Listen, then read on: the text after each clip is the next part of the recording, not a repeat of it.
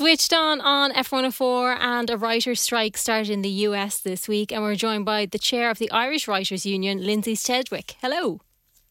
Hello, Louise. How are you? Very nice good. Thank you very much for chatting to me. So, what exactly is happening in the US at the moment?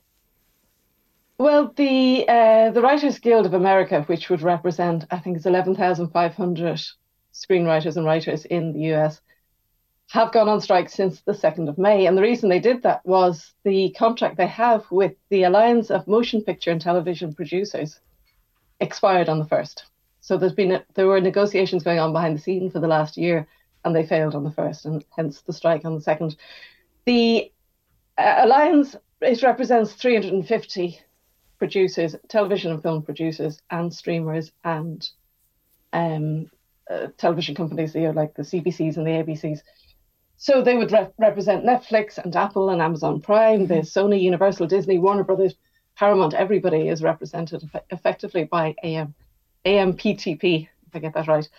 Um, so the, there are a couple of issues. I think it was something like 98 point, no, 97.85% of them voted to go out and strike because they wow. feel so strongly about the issue and they felt that they were being they weren't being handled seriously. Yeah. Um, because there is a lot at stake for for producers of material um, in terms of the, the, the networks and the, and the studios. What are some of the topics that would have come up in those discussions? Well, there's, there's, there's a couple. The main one is residuals. And residuals would be like the royalties an author would get. Um, and the more successful a book is, the more royalties you would get at the back end. Similarly, with um, most television productions, if a series is successful and it's sold on, or it's replayed, or it's it's it's rerun, the writer will get a small amount of money on the back of that of each each time it gets reused, mm-hmm. which can be the basis of yeah, of your annual income. It can allow you to live if, if you're a successful writer, a television writer in the States more than here. Um, but the thing is that with, with streamers, which is the most quickly becoming the most popular form of, of entertainment, the writers don't get residuals, they get um, one off payments which means that no matter how successful the show is, they don't get rewarded for that. So the streamers, the streamers get to keep all that additional income, which, by rights, if the show is is well written, should go back. It should go back to the writer. Yeah. Um, there's also there's there's other aspects like the traditionally a series would start with a pilot being written and the pilot would be made and the show would be greenlit on the back of that. Whereas now what uh, streamers are tending to do is shorter series, so there's less potential for money overall anyway. But also they're doing writing mini writing rooms before the series is greenlit. So they're getting a group of writers at a lower rate of pay to do more of the work before they actually mm. decide whether to go ahead. So you could be traditionally if you were in a writer's room, you would have a very good chance of, of writing a number of scripts on that series. Whereas now you're developing stuff that may never ever get greenlit. So it's um it's a little and, unfair, and, really.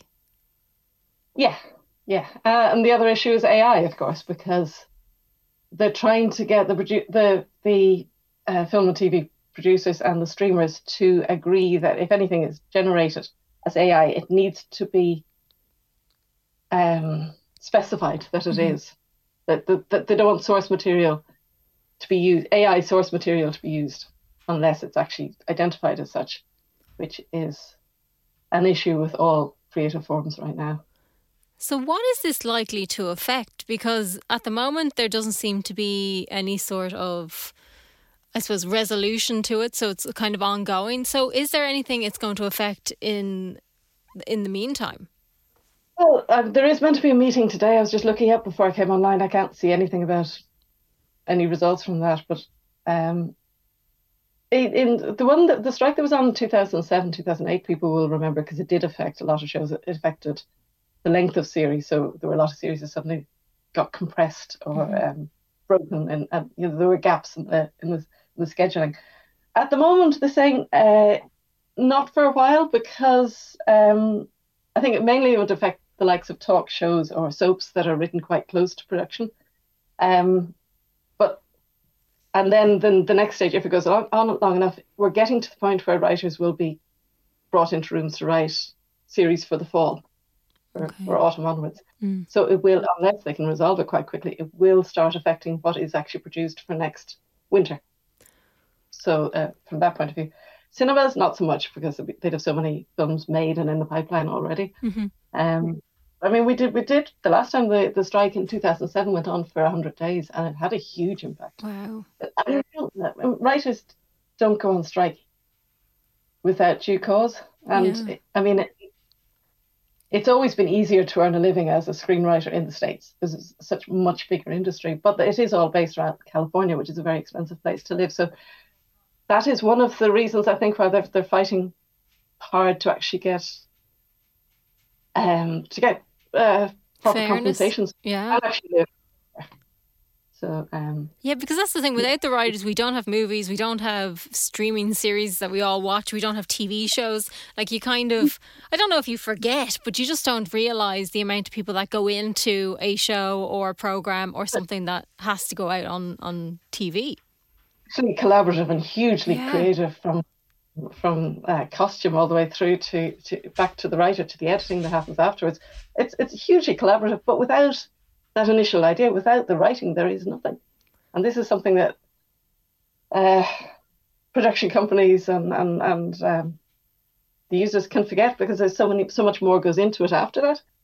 Without the writer, there is no show. There, there are no there is no raw material. I, I mean, a lot of films we know in the states they like to re, to remake and they like to use to, to to use existing products such as books where they know there's an audience.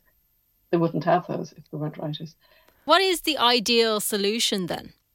Well, this the strike in 2007 was to get recognition for the new media that was coming up, which is basically the internet and now the streamers that had resulted from that. And what was happening then was their work was being put up online without them being uh, paid. So what's what they're looking for now is to have recognition hmm of the work that they do, to, to actually have a basic standard of living um, that they can rely on from the work that they're doing. And streamers are squeezing it and uh, from every angle, from smaller writing rooms, from bringing writers in earlier, but not actually commissioning pilot scripts. Um, the amount of stuff that's that's developed that may never actually get made, which is a huge waste of creativity and and, and energy. Do we know if there's discussions going on at the moment?